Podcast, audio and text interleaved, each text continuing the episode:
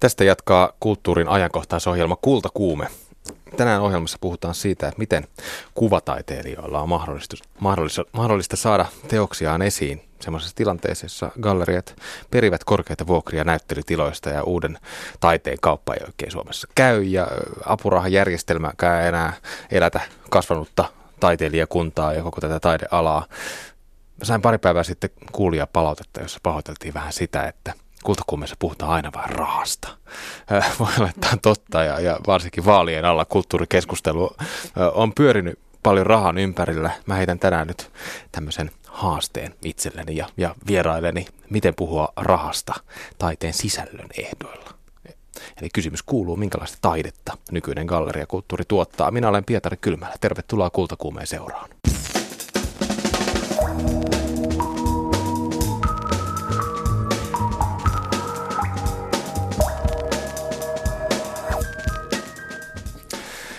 Myöhemmin lähetyksessä kuullaan juttu myös saksalaiseen varhaisromantiikkaan kuuluvan filosofi Friedrich Schlegelin historiakäsityksestä ja sitä ennen kriitikko Otso Kantokorven kolumni. Otso palaa vaalikaranteenista, mutta jatkaa samalla vaalikeskustelua. Mutta ensin keskustellaan gallerioista. Tervetuloa kultakuumeeseen taiteilija Meri Heino. Kiitos. Kuinka usein sä pystyt pitämään gallerianäyttelyn omille töillesi? No yleensä mä oon pitänyt sillä tavalla, kun aika monet taiteilijat katsoivat, että on hyvä, että sillä parin kolmen vuoden välein. Ja silloin se yleensä tarkoittaa sitten galleriakierrosta sitä samaa. Mä ainakin tykkään niin kierrättää sitä samaa näyttelystä useammassa gallerissa eri puolilla Suomea. Kun se kerran on tehty. Niin kun se kerran on tehty, lailla. joo. Sä, mit, miten sä sitten rahoitat sen? Saat sä sitten apurahoja? No yleensä mä oon siihen? saanut apurahoja. Tämä on ollut sille onnellista. Sä sitten, voinut luottaa oon, ikään kuin siihen? No mä en ole voinut missään nimessä luottaa, koska se ei ole asia, johon voi luottaa. Mulla on käynyt hirveän hyvä tuuri. Ja sitten jossa jonkun verran siinä tietysti tulee tarkastelleeksi sitä, että mikä galleria on, minkä verran se maksaa, onko niin kuin gallerian tavallaan nimi ja se hinta suhteessa keskenään. Eli niin kuin vähän valikoi sitten kanssa, että minkä paljonko suostuu maksamaan siitä gallerinäytöstä, eli mi, mihin gallerioihin niin kuin hakee sitä paikkaa. Onko sinulla ympäri Suomea sitten tämmöisiä vakkarigallerioita? Ei ole mitään vakkarigallerioita, mutta on tietysti jotain, sit, joista on niin kuin ollut tyytyväinen siihen, mm. että – Sä vastaat myös Taidemaalarin liiton näyttelytoiminnasta? En tai... vastaa näyttelytoiminnasta, mä oon Taidemaliiton näyttelytoimikunnan puheenjohtaja, eli meidän toimikunta valitsee ne näyttelyt, joita siellä pidetään. Olet kuitenkin mukana, mukana Olen, tässä joo, niin kuin joo. näyttelytoiminnan Joo, ja siinä sisällön, sisällön miettimisessä tietysti myös tällaista. Joo. Ja nimenomaan Taidemaalarin liiton puolesta. Nyt tässä, tässä lähetyksessä puhutaan aika paljon taiteilijaliiton tai erilaisten taiteilijaseurojen gallerioista. Edit Media, tämmöinen verkkojulkaisu, teki muutama viikko sitten vertailun taiteilijaliittojen gallerioista ja totesi, että gallerioiden vuokraskaala on laaja ja, mm. ja puitteet eroaa huomattavastikin. Ja, ja ennen kaikkea tämä keskustelu sitten on tästä äh, vähän tota, laajentunut, etenkin näiden gallerioiden vuokri, jotka tulee taiteilijoiden maksettavaksi, jotka voi olla siis useita tuhansia mm-hmm, näyttelystä. Joo. Taiteilijaliiton lehti sitten heitti ilmoille tämmöisen retorisen kysymyksen, että onko käsillä jonkinlainen murros taiteen esittämisestä. Kuinka usein, Veri kysyn sinulta vielä mm. ennen kuin päästään Tuomo Tuominen, Tuominen ääneen, että kuinka usein sä törmäät tilanteeseen, että gallerian vuokra nousee esteeksi näyttelyn pitämiselle? Öm, on niitä tilanteita jatkuvasti. Että tota, useinhan se kuitenkin tapahtuu käytännössä niin päin, että galleriat joustaa siinä. Että taiteilijat on maksuvaikeuksissa, mutta galleriat jää odottelemaan niitä rahojaan sitten. Mm. Ja siinä toivossa, että joskus niitä sitten pikkuhiljaa sieltä tulee. Ja pikkuhiljaahan niitä tulee, se voi viedä joskus kauankin aikaa. Sitten tietysti galleriathan joutuu tässä vaikeaseen tilanteeseen, että jos budjetit on muutenkin tiukoilla. Niin, niin ennenhän pysty maksaa taiteilijan ravintoloissakin taiteella. Tuomo Tuovinen, äh, helsinkilä, helsinkiläinen kuvataiteilija ja Sorbusgallerian äh, Va- Vaasan kadulla Helsingissä sijaitsevan so- Sorbusgallerian yksi, yksi puuha ihmisistä. Männä viikolla kirjoiteltiin hieman puolesta ja vastaan gallerioiden perimistä vuokrista ja Sorbusgalleria te va- va- vastasi keskusteluun toivomalla, että yhä suurempi osa gallerioista olisi ilma- ilmaisia taiteilijoille. No Sorbus on ilmainen vapaaehtoistyö ja koneen säätiön apurahan takia. Onko tämä ikään kuin kestävä malli teillä? Kun... Mm, ei varmaan ole ikuisesti kestämään, mutta ehkä tällaiset taiteilijavetoiset galleriat on ollut pitää, niin kuin en yleensä on varmaan lähtenyt siitä, että on ollut ryhmätaiteilijoita, jotka haluaa itse pitää näyttelyitä. Ja sitten on kokenut hankalaksi tämän aina sen systeemin, jossa ensin annetaan apurahoja ja sitten näyttelyaikoja. Ja toivotaan, että, että molemmat natsaa, koska mm. se edellyttää molempia. Mm. Niin sitten on, musta tuntuu, että aika monet taiteilijavetoiset galleriat on lähtenyt siitä, että on sitten haluttu järjestää mieluummin itse tila, jossa mm. voidaan pitää omia ja muiden näyttelyitä.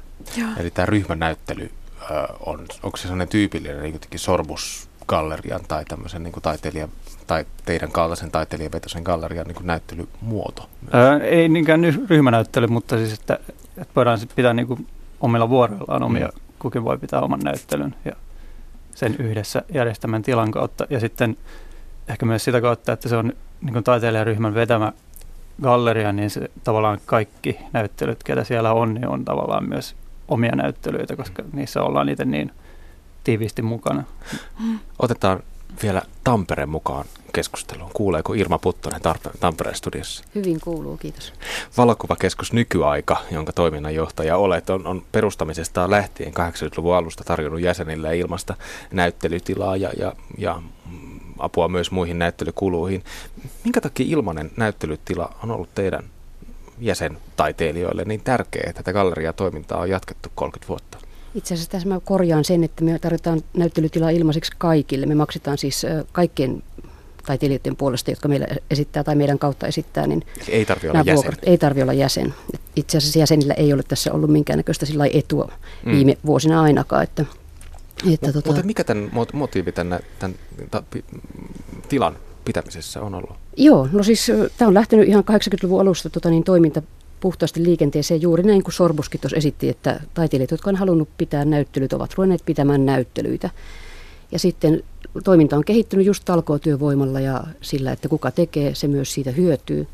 Mutta sitten pikkuhiljaa on päästy ö, tota niin, toimintavustusten piiriin ja sitten on ajateltu, että kun saadaan julkista tukea, niin se pitää ohjata sitten taiteilijan hyödyksi ja sitä kautta on ajateltu, että me maksetaan sitten vuokra ja muut näyttelykulut mahdollisimman pitkälle taiteilijan niin kuin puolesta. Hmm. Tässä viime ihan aikoina on, on paljon tullut esimerkkejä ö, gallerioista, jotka ainakin pyrkii maksuttomuuteen. Titanic-galleria Turussa ja, ja valokuvataiteilijoiden Hippolyte-galleria Helsingissä. Hippolyte, niin kuin Sorbuskin, saa, saa tukea koneen säätiöltä. Titanicilla ilmeisesti ei sen kummempaa rahoitusta tähän oma, omaan ilmaisuuteensa ole. Miten te olette pystynyt tähän näin kauan? 30 vuotta tuntuu, tuntuu ainakin niin. Niin kuin puoli tota, tämmöiseltä kestävältä Joo, niin mä toivoisin kanssa, että se tuntuu, että tota, niin, no siis me päästiin tosissaan, valokuvakeskus nykyään pääsi tota, niin, toimintavustusten piiriin tuossa 90-luvun alkupuolella. Meistä tuli alueellinen valokuvakeskus ja sitä kautta on saatu valtion tukea ja myös Tampereen kaupunki on tukenut meitä. Niin sitten mun mielestä julkinen rahoitus on elinehto ja erityisesti niin kuin tämmöinen kuntien, rahoittaminen, kuntien rahoittam, rahoit, anteeksi miten tämä mm. sanotaan, rahoitus, mm. jotta tiloja tarjotaan, niin se on, se on semmoisen pitkäjänteisen toiminnan eliehto. Sitten me ollaan tehty kovasti yhteistyötä kaikkien kanssa ja pyritty niin kuin sillä, myös, sillä myös turvaamaan se tuota, toiminta. Meri Heinola innokkaasti käsi No mietin tuossa justiinsa sitä, että, että se alku on teillä ollut samanlainen kuin taiteilijaliitoilla. Taiteilijaliitothan on syntynyt myös tällä tavalla, että on joukko taiteilijoita, jotka haluaa tehdä yhdessä omien asioittensa hyväksi työtä ja sitten tehdään alussa talkoovoimilla. Sen jälkeen perustetaan galleria ja ruvetaan pyörittämään sitä ja, ja pikkuhiljaa ollaan päästy valtionavustusten piiriin. Et se, mikä nyt nämä, pääkaupunki, nämä liittojen galleriat on pääkaupunkiseudulle keskittynyt kaikki ja teillä sitten ei toimita pääkaupunkiseudulle, mm. ehkä, ne kulu, ehkä se kulurakenne on vähän erilainen. Nimittäin Taidemaaliliitolla esimerkiksi saadaan valtion apua kaikki liitot saa valtiolta tukea vuosittain saman summan. Ja taidemaalito, koko se summa menee galleriavuokriin. Ja siitä huolimatta taiteilijoiden jää maksettavaksi jää pitkälti yli tuhat euroa kuukaudessa. Ja taidemaalitossa esimerkiksi se galleristin palkka ei niin kuin, makseta näistä valtioavuista, vaan se tulee muualta.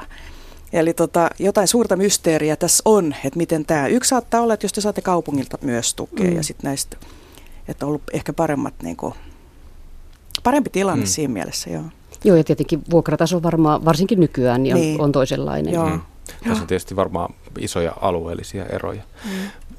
Onks, jos ajattelee sitä galleriaa ihan tilana. Jos mennään vähän nyt pois tästä niin kuin, niin rahoituskysymyksestä, niin galleri, taidegalleriahan on tyypillisesti taiteen myyntitila.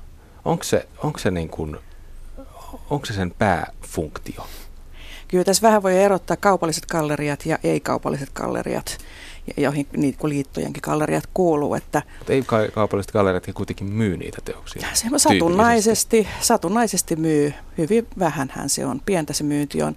Ja kyllä ei kaupallisissa gallerioissa kaikilla, niin kuin myös teille esimerkiksi Sorpuksessa, enemmän kysymys on siitä, ju, juuri siitä taiteen hengestä ja siitä taiteen sisältöjen esiin tuomisesta ja taiteen sisältöjen kehittymisestä ja sen, sen mahdollistamisesta, kun taas kaupalliset galleriat joutuu ehkä enemmän katsomaan sitä, että nimenomaan myykö ainakin osan, osa näyttelyistä tarvittavan määrän, jotta mm. toiminta voi jatkua.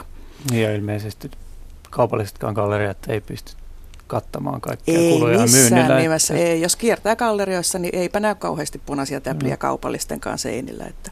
Joutuuko kaupallisissa gallerioissa taiteilijat myös maksamaan omasta osallistumisestaan ikään kuin tämmöistä vuokratyyppistä? Kaupallisissa gallerioissa vuokrat Helsingissä on 2-3 tuhatta euroa ja voi olla paljon yli. Plus provisiot myynnistä. Plus provisiot myynnistä. Suomalainen gallerikenttä tosiaan on voimakkaasti jakautunut ei-kaupallisiin gallerioihin, mm. Liiton galleriat, muut taiteilijalähettäiset galleriat, jotka toimii erilaisten avustusten piirissä, tämän apurahajärjestelmän laajan ö, ö, taiteen tuen, pi, ö, julkisen tuen piirissä sekä näihin kaupallisiin gallerioihin, jotka tekee bisnestä hädin tuskin. Mm. Ö, mitä sellaista, mä haluaisin teidän kaikkien näkemyksen tähän, mitä ihan henkilökohtaisesti teille epäkaupallisissa gallerioissa tai voittoa tavoittelemattomissa gallerioissa voi tehdä sellaista, mitä kaupallisissa gallerioissa ei voisi tehdä? Mitä, mitä Tuomo sä voisit tehdä? Tai miten tämä sulle henkilökohtaisesti tarkoittaa? Voi keskittyä taiteen tekemiseen ihan omista lähtökohdistaan. ei tarvitse tarvi miettiä sitä, että millä välineellä tekee tai mm. kenelle tekee. Emme osaa sen kummemmin siihen sanoa. Mm.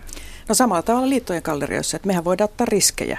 Me voidaan valita niistä, mehän ei kutsuta taiteilijoita, vaan meille haetaan, ta- taiteilijat hakee. Me voidaan niin blokata sieltä kaikkea, mikä tuntuu mielenkiintoiselta. Usein mielenkiintoisia voi olla paljon enemmän kuin mitä saadaan mahtumaan siihen 16 näyttelyaikaan, mitä vuodessa vuoteen mahtuu.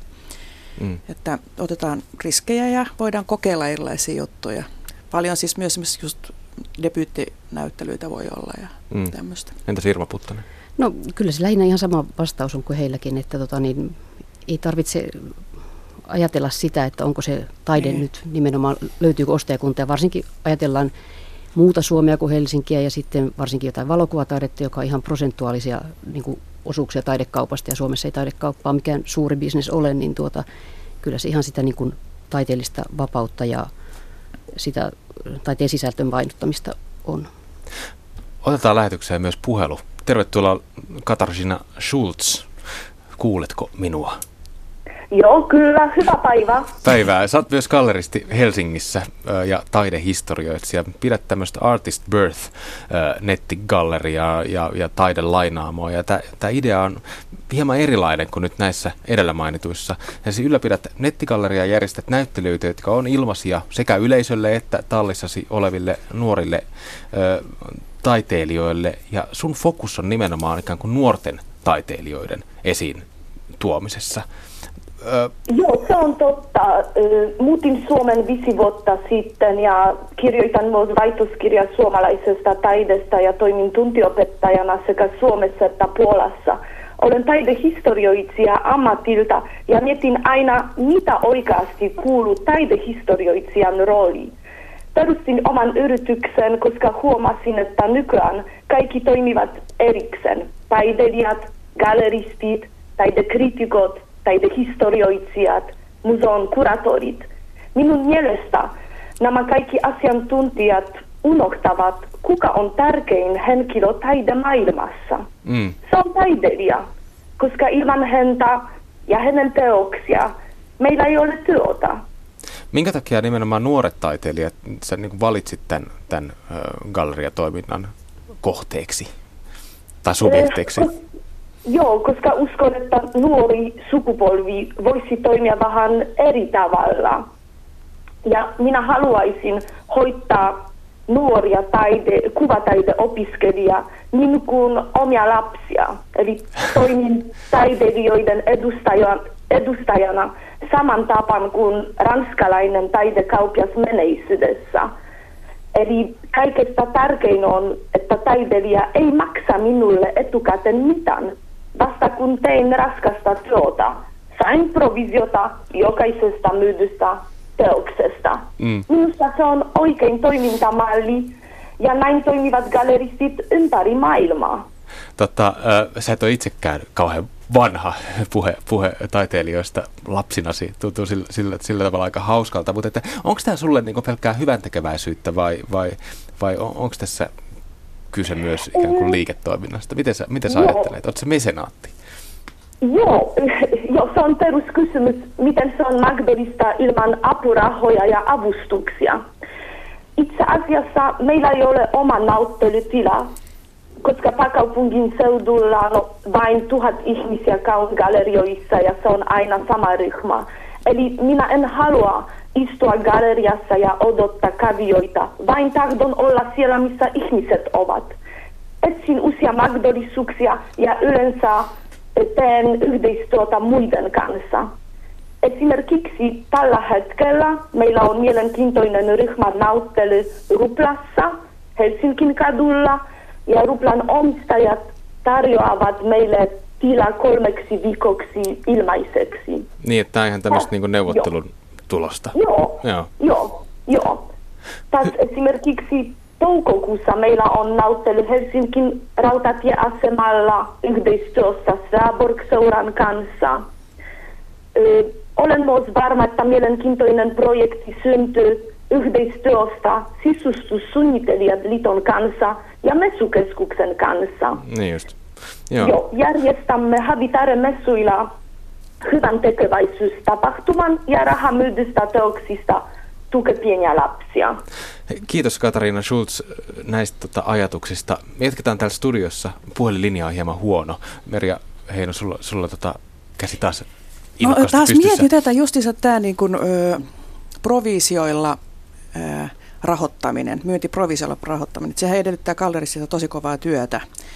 Ja, ja tota, Suomi on tässä, tässä suhteessa vähän heikommassa asemassa kuin monet eurooppalaiset maat, johon meitä usein tässä asiassa just verrataan, kun yleinen käytäntöhän on se, että Euroopassa galleristi ottaa puolet myynnistä, mm. mutta ei vuokraa. Mutta meillä on vain 5 miljoonaa asukasta ja niistä puolet asuu jossain maakunnissa. Niiden taidekontakti on ehkä se rehtorin muotokuva siellä jumppasalin seinällä. Ne ei niin kuin muusta, sille, muuta kontaktia kuvataiteeseen ei ole. Ja tota, ei, ei, meillä, ei, ei meillä ole sellaista ostajapohjaa, mm, kun mm. on olemassa. Että joku Lonto, jos Lontoon talousalue asuu 15 miljoonaa ihmistä, mm. niin meillä asuu 1,3 miljoonaa ihmistä. Meillä on hirveän ohut kulttuurinen humuskerros tavallaan, semmoinen niin kulttuuriperinteet ja tämmöinen Mm. Että millä tavalla kulttuuri on läsnä ihmisten elämässä. Niin. Nyt kun puhutaan näistä galleriavuokrista, niin puhutaan hyvin paljon siitä, että, että, että minkälais, minkälainen pääsy taiteilijoilla on gallerioihin ja minkälainen mahdollisuus taiteilijoilla on, on saada omia töitään esiin. Hyvin vähän keskustelu käsittelee sitä, että, että, että millainen mahdollisuus yleisöllä on päästä sen taiteen taiteen mm. äärelle esimerkiksi gallerioissa. Irma Puttonen, mistä sä ajattelet, että tämä johtuu? Mm, anteeksi, mikä johtuu? Että et, et, et fokus on taiteilijoissa, niin kuin taiteilijoiden osallisuudessa tässä, tässä tota galleriakeskustelussa. No se on varmaan siitä, että taiteilijoita tämä tota, niin, koskee, että, että tota, niin, yleisö tyytyy siihen, mitä yleisö saa, mutta kyllä ainakin meillä fokuksessa on myös juuri tämä alueellinen saatavuus, että sen takia tuota, niin, halutaan, että että ihmiset pääsee, pääsee näyttelyihin katsomaan. Että kyllä meidän fokuksessa on nimenomaan se toisaalta, että se valokuvataide on lähestyttävää ja, ja gallerioihin uskallettaisiin tulla sisälle. Mm. No tätä, tätä, tämä oikeastaan nyt kiinnostaa mua nyt hirveän paljon, että mikä mm. se on se gallerian rooli nyky, nyky-suomalaisessa kulttuuri- ja taideelämässä. Ö, mi, mitä siinä gallerian näyttelyssä ylipäätänsä on jotain semmoista, että, että se, että se koetaan taiteilijakunnassa niin hirveän arvokkaaksi? Onko sulla Tuomo Tuominen tähän vastausta? Te olette kuitenkin perustanut gallerian ihan niin kuin siitä, siitä syystä, että te koette, että se galleriatila on tärkeä taiteen esittämisen kannalta. Mm, joo, mun mielestä kyllä se mun mielestä liittyy just siihen, että siellä voi odottaa, galleriassa voi odottaa näkemänsä, tai että siis siellä voi nähdä mitä vaan, että sit, että ei voi tietää, että mitä kohtaa, kun menee galleriaan, että, että just sen vapauden kautta se, se olisi tärkeää, että gallerialla olisi vapaus tehdä mitä ne haluaa ja että ne myös niin kuin uskaltaisi käyttää sitä vapauttaan niin kuin jotenkin tehdäkseen sitä, mikä, mikä gallerioita itseään kiinnostaa. Ja sitä kautta mä uskon ainakin, että se olisi myös yleisölle kiinnostavampaa. Että yleisö voisi ehkä jotenkin oppia, että erilaisissa galleriassa on erilaisia, erilaista taidetta ja, että nämä galleriat voisivat tällä tavalla ehkä niin erottua toisistaankin ja sitä kautta niin kuin yleisölle voisi muodostua joku sellainen käsitys siitä, että minkälaista asiasta ne on itse asiassa kiinnostuneita. Mm. Että niillä on joku käsitys siitä, että, että tässä paikassa on sellaisia juttuja, mistä mä oon kiinnostunut ja jossain muualla on jotain muuta. Mm.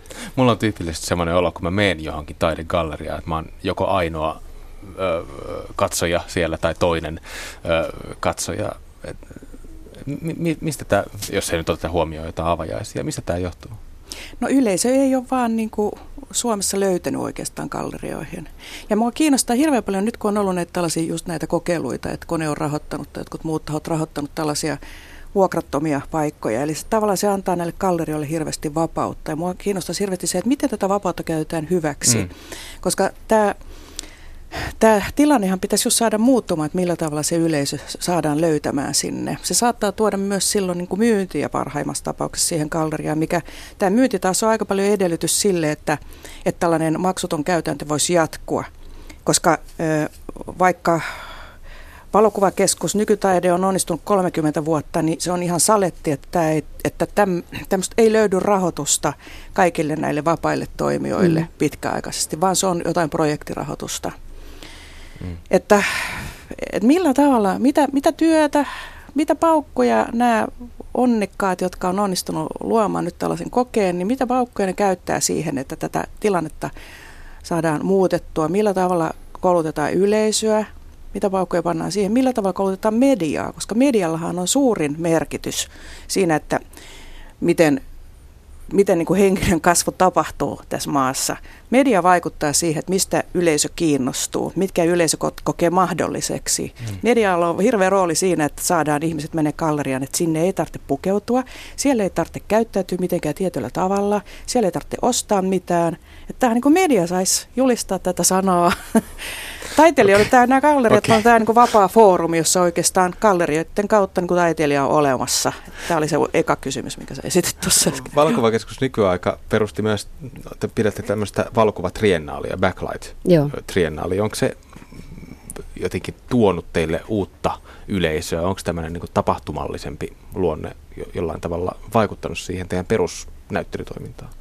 No, meidän perusnäyttelytoiminta tietysti on muuttunut tässä vuosien aikana, mutta siis kyllähän Backlight on meidän niin sanottu kruunujalokivi, joka tuota, niin, tuo meille sekä kansainvälistä yleisöä että, että jopa sieltä pääkaupunkiseudulta tuota, niin, tänne Tampereelle yleisön katsomaan nimenomaan näyttelyitä. Että, Kyllä, mutta sitten taas toisaalta se on niin valtava kakku, että, että tota, niin meillä on kyllä kehittämistä siinä, että me saadaan myös se paikallinen yleisö niin kuin vielä, vielä suuremmin osaksi sitä, vaikka siis kyllä näyttelyissä on ja näin, mutta sitten tota, niin se tapahtumallisuus, sitä täytyy aina vaan kehittää. Mm. Nyt, nyt te menetitte tietysti teidän näyttelytilan taidehalli teidän rykkösen. Joo, kyllä. Tällä hetkellä etsitään uusia, Ai uusia joo. tiloja ja sitten joo. myöskin tuota, niin se tietenkin tulee vaikuttamaan ehkä näihin, mitä, mitä, mitä historiassa on ollut ja mitä tulee olemaan tulevaisuus. Että, niin kuin just äsken oli puhetta tässä, niin kyllähän nämä vanhat 30 vuotta toimineet taiteilijaliitot tai taiteilijapohjaiset järjestöt tai muut, niin kyllähän ne on nyt semmoisen mietinnän edessä ja sen takia tämä keskustelu varmaan kuumana käykin, kun,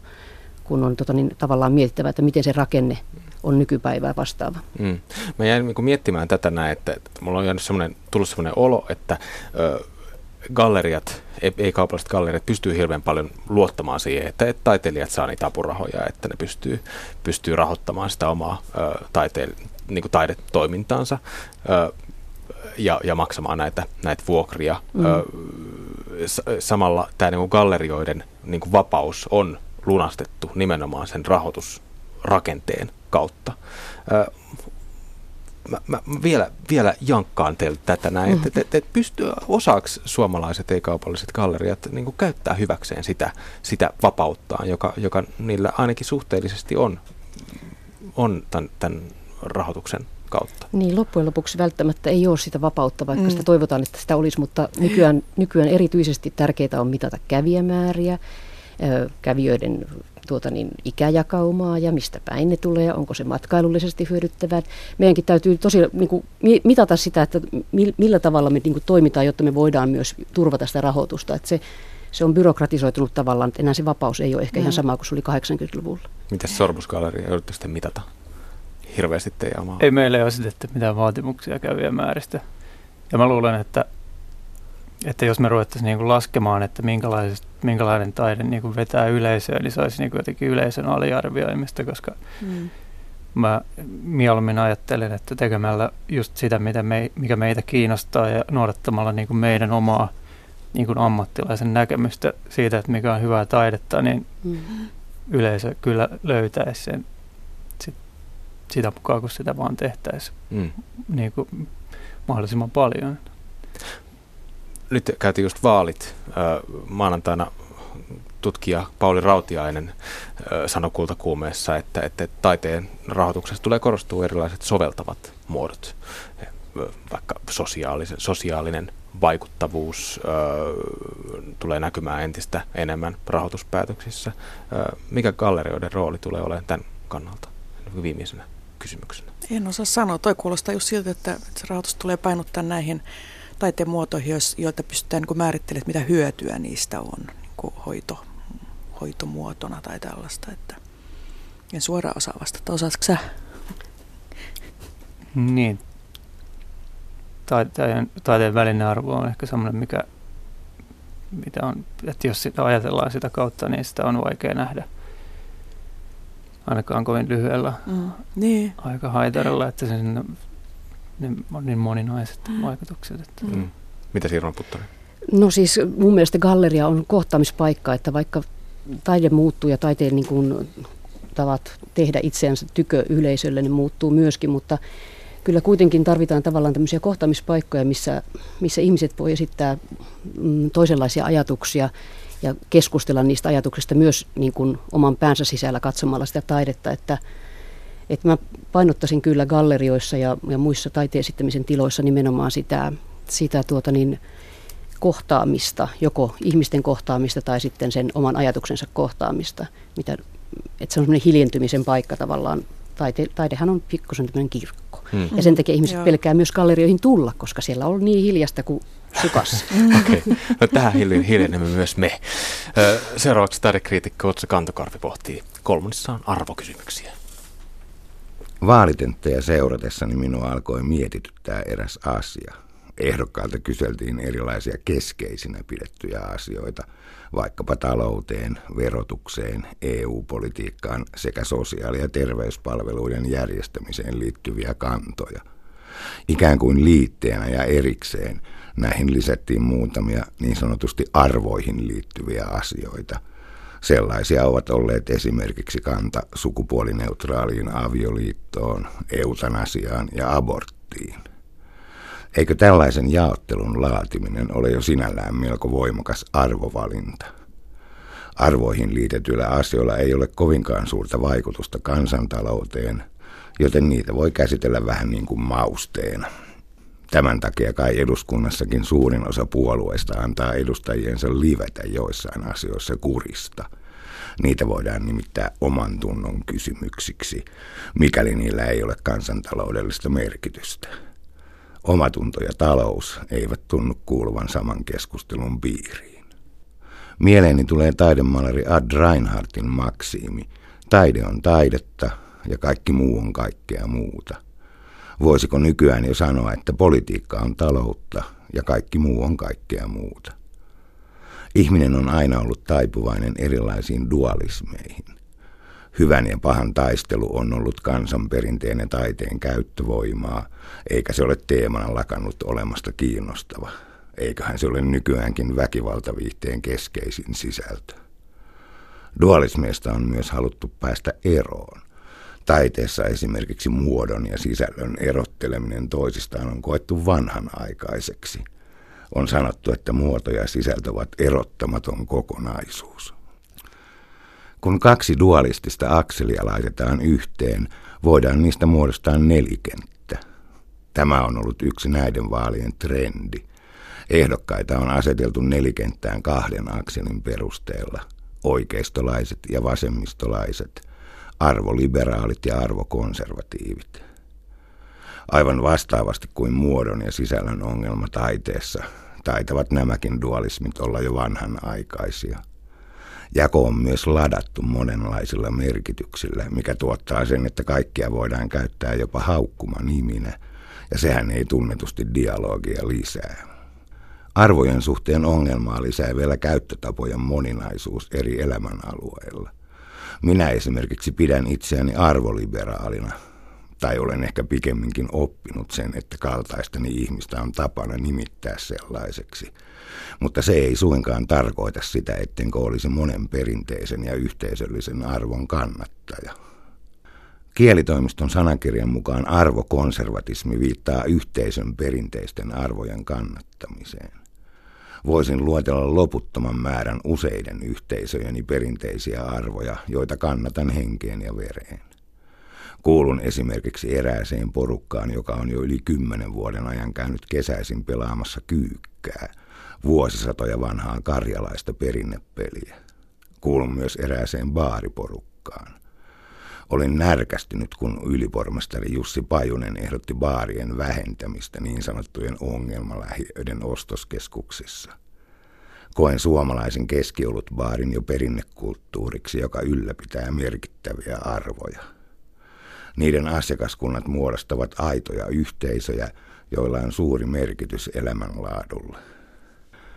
Olen esimerkiksi todistanut baarin tuottaman yhteisön turvaverkkojen toimivuutta vuosien ajan. Pelaan baarissani perinteisiä suomalaisia korttipelejä ja olemme jopa perustaneet kaupungin osamme nimeä kantavan perinnepeliyhdistyksen. Yksi lajeista on vuosittainen matoonginta kilpailumme, jolla haluamme pitää yllä ikivanhaa stadiolaista metskaamisen perinnettä. Rakastan vinyylilevyjä, Rakastan mustavalkoisia valokuvia ja hopea gelatiinivedoksia digitaalisten tulosteiden sijaan. Pidän edelleenkin lapsuuteni kansakoulun tillilihasta. Rakastan painettuja kirjoja ja onneksi olen jo niin vanha, ettei minun edes tarvitse miettiä, että hankkisinko joskus sähkökirjan lukulaitteen. En aio koskaan hankkia älypuhelinta. Voisin jatkaa listaa loputtomiin. Olen siis todellisuudessa arvoineni umpi konservatiivinen, mutta silti minut luokitellaan arvoliberaaliksi. Mistä tämä johtuu? Siitä, että luokittelu tapahtuu ulkopuolelta ja että laajemmassa keskustelussa vain tietyt kysymykset otetaan tämän dualistisen jaottelun pohjaksi. Huomaan, että suurin osa politiikassa keskeisinä pidetyistä asioista liittyy varsin heikoin sitein arkiseen arvomaailmaani, jota kuitenkin mietin tietoisesti aika usein. Marksilaisittain katsoen tämän pitäisi tuottaa vieraantumista, mutta minähän en siihen alistu. Näyttelijä ja perhokalastaja Jasper Pääkkönen sai Itämeren lohen tulevaisuuden valtakunnallisen keskustelun kohteeksi – Asioihin voi siis vaikuttaa. Otan arvokonservatiivisuuteni agendalle matoonginnan, tikinpeluun ja kyykänheiton puolustamisen. Tästä se alkaa. Näin sanoi kriitikko, taidekriitikko Otso Kantokorpi. Taide kykenee tuottamaan tietoa siinä, missä tiede ja se voi myös korvata uskonnon. Raju ja jotenkin ajankohtainen lause näinä liberalismin ja konservatismin kamppailun aikoina. Ja näin ajatteli, ajattelivat myös saksalaiset varhaisromantikot 250 vuotta sitten. Liikkeen voimahahmo Friedrich Schlegel esitti 1790-luvulla ensimmäisen kerran myös ajatuksen Euroopan unionista se takaisi maailmaan raamatun lupaaman ikuisen rauhan. Tämäkin hyvin ajankohtainen ajatus.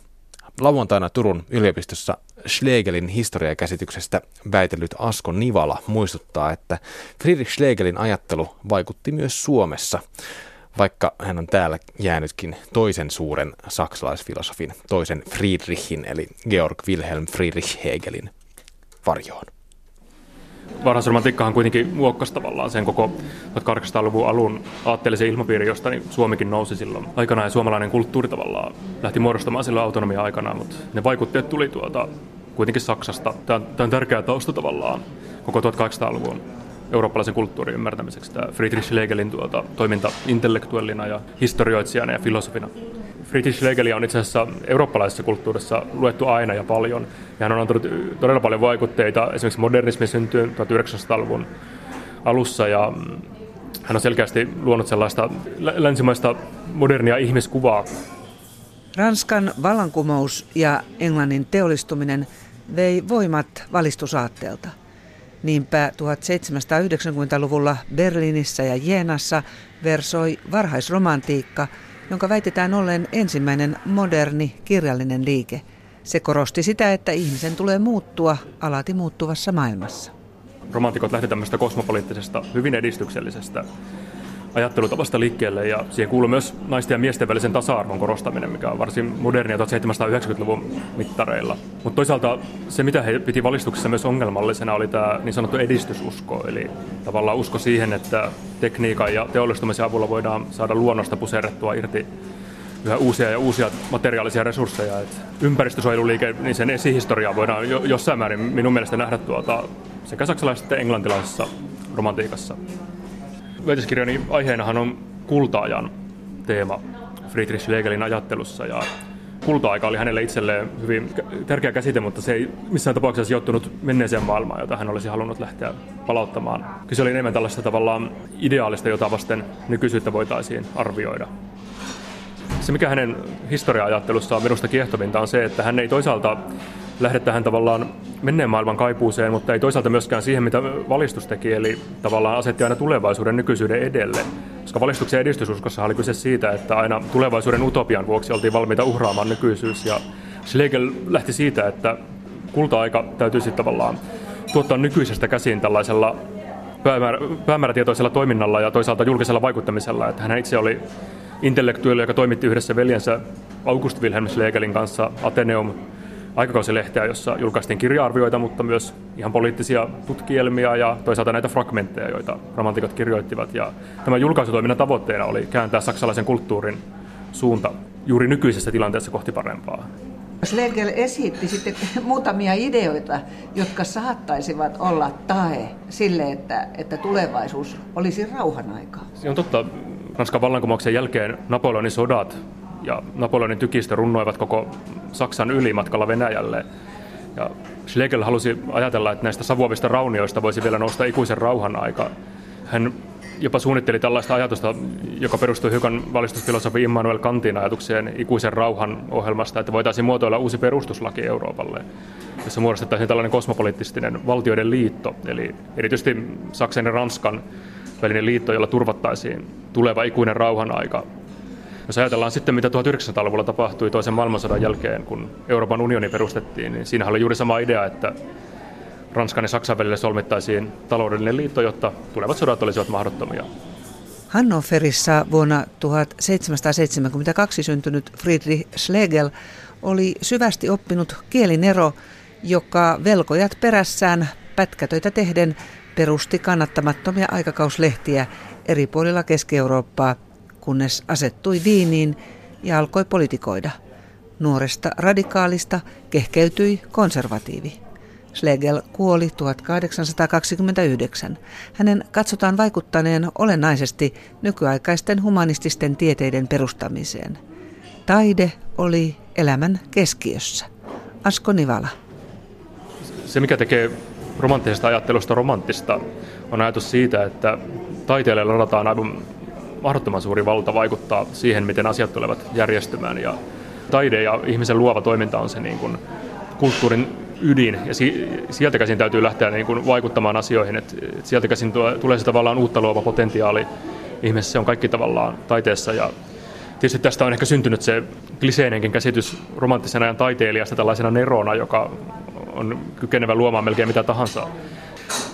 Puhtaan nerouden palvonnasta saksalaisessa varhaisematiikassa ei kuitenkaan ollut kyse. Mikä oli taiteen suhde tietoon? Taiteen suhde tietoon oli romantiikassa tavallaan se yksi ydinkysymys siinä mielessä, että he olettivat, että myös taide kykenee tuottamaan tietoa. Tavallaan taiteellinen toiminta lähtee mielikuvituksesta ja ihmisen luovista voimista, mutta toisaalta se mitä se tuottaa, niin se tuottaa ikään kuin tavallaan esitieteellistä tai esikäsitteellistä ymmärrystä asioista ja se voi tuottaa myös jopa tällaisen fyysisen tai aistimellisen kokemuksen asioista ja tavallaan sitä kautta myös tutkia ja tuottaa uusia totuuksia maailmaan. Eli taide ei missään tapauksessa romantiikassa ole mikään tieteen tai muiden tällaisten poliittisten ideologioiden kuvittaja, vaan päinvastoin taide tuottaa uusia kokemuksen tapoja ja sitä kautta muuttaa maailmaa. Eli taidella, taiteella voi sanoa, että sillä on niin kuin tavallaan tiedollinen tavallaan funktio tai tällainen tarkoitus. Entäs sitten taiteen suhde uskontoon? No, Ranskan vallankumouksen jälkeen hän pyrittiin rakentamaan tällaista maallistunutta valtiota sinne naapurimaahan. Ja myös saksalaiset varhaisromantikot olivat 1790-luvulla melko lailla ateistisia tai ainakin panteistisia ajattelijoita. Eli he eivät enää ottaneet kristinuskon antamaa maailmankuvaa todesta. Mutta se mitä he ajattelivat, niin he ajattelivat, että taide tulisi korvaamaan uskonnon. Taiteesta voisi syntyä sellainen tavallaan uusi kulttuuria yhtenäistävä voima, koska romantikot näkivät, että uskonnolla oli eräitä tärkeitä tehtäviä, joita tiede ei voisi koskaan korvata. Tällainen tavallaan asioiden aistimellinen ja helppotajuinen esittäminen ja toisaalta tämmöinen kyky vankita massoja, näin voi varmaan sanoa, että uskonnot ovat aina onnistuneet, onnistuneet siinä, että ne luovat niin kuin yhdelle kansalle tavallaan yhtenäisen maailmankuvan. Mutta nyt jos se ei ollut enää mahdollista toteuttaa kristinuskon kautta, niin romantikot uskoivat ainakin muutamia vuosia silloin 1790-luvulla, että, että taiteesta tulisi nyt uskonnon korvaava voima. Friedrich Schlegel ei suhtautunut, suhtautunut niin ryppyotsaisesti kuitenkaan taiteeseen. Joo, ei missään tapauksessa, että Schlegelin ehkä vähiten tunnettuja piirteitä on hänen huumorin teoriansa ja hänen tärkeimpiä käsitteitä on itse asiassa tämä romanttinen ironia, jolla hän tarkoittaa ihmisen kykyä suhtautua kriittisesti myös omiin tekemisiinsä. Ja tämä romanttinen ironia ne tavallaan puhkeaa yleensä niissä tilanteissa, jolloin taideteos yrittää lähestyä niin sanottua absoluuttia, kuten romantikot sanovat, eli tällaista tavallaan todellisuuden ääretöntä kokonaisuutta, jota voisi kutsua jonkinlaiseksi tällaiseksi panteistiseksi jumalaksi, joka on ei-persoonallinen. Mutta toisaalta nämä yritykset jäävät aina vajaavaisiksi, ja silloin kun taiteilija tavallaan tunnistaa, että hänen teoksensa ei nyt kohdannutkaan tätä ääretöntä ideaalia, vaan se on varsin puutteellinen, niin hän suhtautuukin tähän huumorilla. Ja Friedrich Schlegelin teoriassa tämä ironinen nauru syntyy siitä tilanteesta, kun tällaisen tavallaan Neron yritykset rakentaa maailmaa syleilevä taideteos päättyvätkin epäonnistumiseen ja teos jää tämmöiseksi katkelmaksi, niin sen tuloksena on tällaista romanttista ironiaa ja naurua. Nyt kun olen yrittänyt hahmottaa tätä herraa, hänen persoonansa, niin, niin esimerkiksi tällainen lause tarttu mieleen, että hän olisi tämmöisen optimistisen, panteistisen maailmankuvan edustaja. Että niin kuin ainakin nuorena aika hauska tyyppi. Joo, ehdottomasti. Ja siis tämä tavallaan optimismi, se näkyy kyllä usein, usein varsinkin varhaisromantiikassa, että heidän niin kuin tavallaan tällainen panteistinen käsitys luonnostaan näkyy sellaisena tietynlaisena uskona siihen, että kuitenkin luonnon tavallaan tiedostamattomat voimat vaikuttavat aina ihmisessä ja ihmisen luovuus on tällainen tavallaan tärkeä piirre, jota täytyy varjella ja sen taustalla oli osittain myös tietysti ihan sen aikakauden nouseva tiedebiologia. Schlegel ajatteli, että ihminenkin on kuitenkin eliö ja organismi. Ihminen on ruumiillinen ja kehollinen olento ja nämä tavallaan luonnon tiedostamattomat luovat voimat, ne vaikuttavat siellä niin kuin eliön sisällä. Ja tämä oli jotakin tietysti uutta, jos ajatellaan 1700-luvun Newtonilaista tällaista maailmankuvaa, jossa ajatellaan biljardipalloja tai planeettoja, jotka mekaanisesti törmäilevät toisiinsa, niin romantiikan aikana sitten biologia tai kemia oli tällaisia uusia nousevia aloja, jotka vaikuttivat ratkaisevalla tavalla heidän ihmiskuvansa.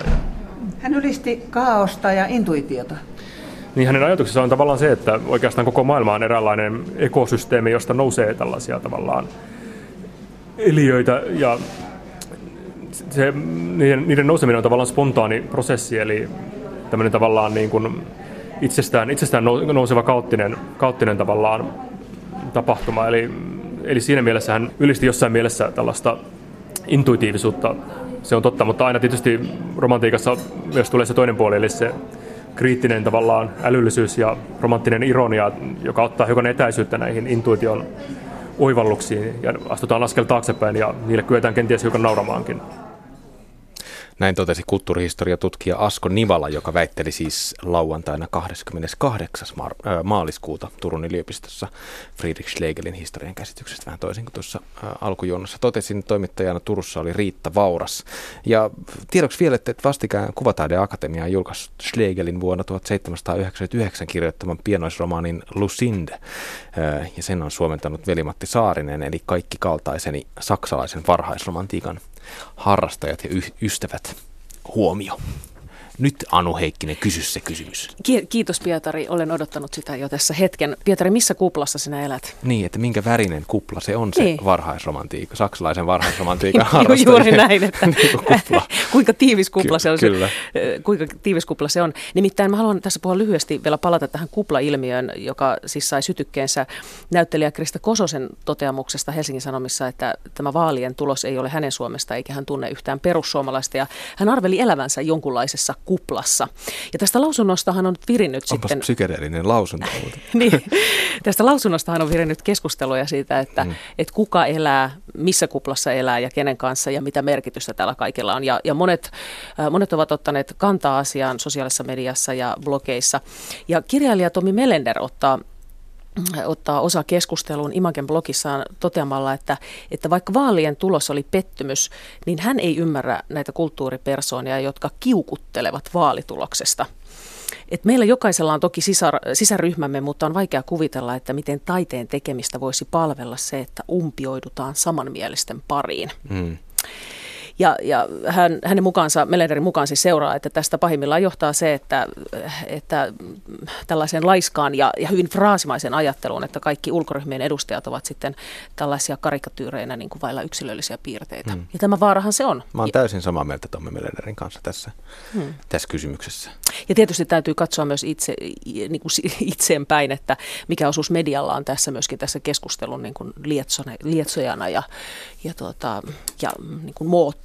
Mutta siis kun jotenkin on tätä keskustelua seurannut, niin kupla, tämä kuplakeskustelussa tämä kupla on vaikuttanut aika tiiviiltä ja staattiselta, mutta, mutta varsinkin nestemäinen kuplahan on hyvin hauras hmm. ja herkkä puhkeamaan, puhkeamaan, joten ehkä tästä keskustelusta seuraa se, että osa kuplista ainakin puhkeaa. Niin, ja kupla usein esiintyy kuplinnassa erilaisen, erilaisen vaahdon niin. keskellä. Ja siinähän voi olla myöskin tällaista myöskin iloa ja leikkisyyttä. Minkälaisia värisävyjä siinä vaahdossa on? Ihan mm. mielenkiintoinen. Niin, tämmöinen. tästä voi myöskin lähteä näille poluille. Mm, kyllä, Sitten toinen, toinen vielä lyhyt huomio äh, Ruotsin suunnasta, nimittäin siellä tutkija varoittaa Ruotsia Suomen koulutusmallista. Ja tämähän on kiinnostavaa, koska yleensä Suomen koulutusmallia on pidetty tällaisena... Pisakupla. Niin, pisakupla. Ja sitä on pidetty niin kuin tällaisena, että mitä halutaan viedä ja, ja ylistää, niin äh, hänen mukaansa niin kuin Suomen menestyksen taustalla on ollut opettajien vahva asema, joka juontaa sinne itsenäistymisvaiheisiin Ruotsia ja Venäjän valtakausien jälkeen. Mm, tämmöisiä historiallisia tulkintoja on Niin, ja hän, hän on sitä mieltä, että, että niin kuin, ja hän viittaa tutkimuksiin, joiden mukaan tämmöiset auktoritatiivisemmat kouluyhteisöt ja tämmöinen opettajajohtoinen opetus parantaisi oppilaiden suorituksia. Ja hän on vakaasti sitä mieltä, että Ruotsin ei pidä ottaa mallia Suomen suunnasta, koska nyt uusi opetussuunnitelma on menossa siihen suuntaan, että opetta- oppilaan vaikutusvaltaa entisestään korostetaan. Mut, oppilaan vaikutus. Niin, oppilaan vaikutusvaltaa, mm. eli ikään kuin opettajien niin kuin auktoriteettiasemaa vähennetään. Mm. Mutta tietenkin voi sitten miettiä, että minkälaisessa maailmassa Gabriel Heller Saagler elää, että, että onko ikään kuin aika jo muuttunut niin paljon, että kaipuu vahvaan auktoriteettiin, onko se enää mahdollista. Mm. Näin tähän hiljaisuuteen päätämme tämän kultakuumeen. Kiitos Anu Heikkinen. Huomenna kultakuumeen juontaa Vesa Kytöoe ja silloin kysytään, että onko laulukilpailu ainoa tie laulajan, laula, laulutaiteilijan menestykseen. Si- kansainväliset Sibelius-laulukilpailut siirrytään huomenna välieriin. Pääsikö oikeat laulajat jatkoon? Muun muassa tätä kysytään huomenna kultakuumeessa.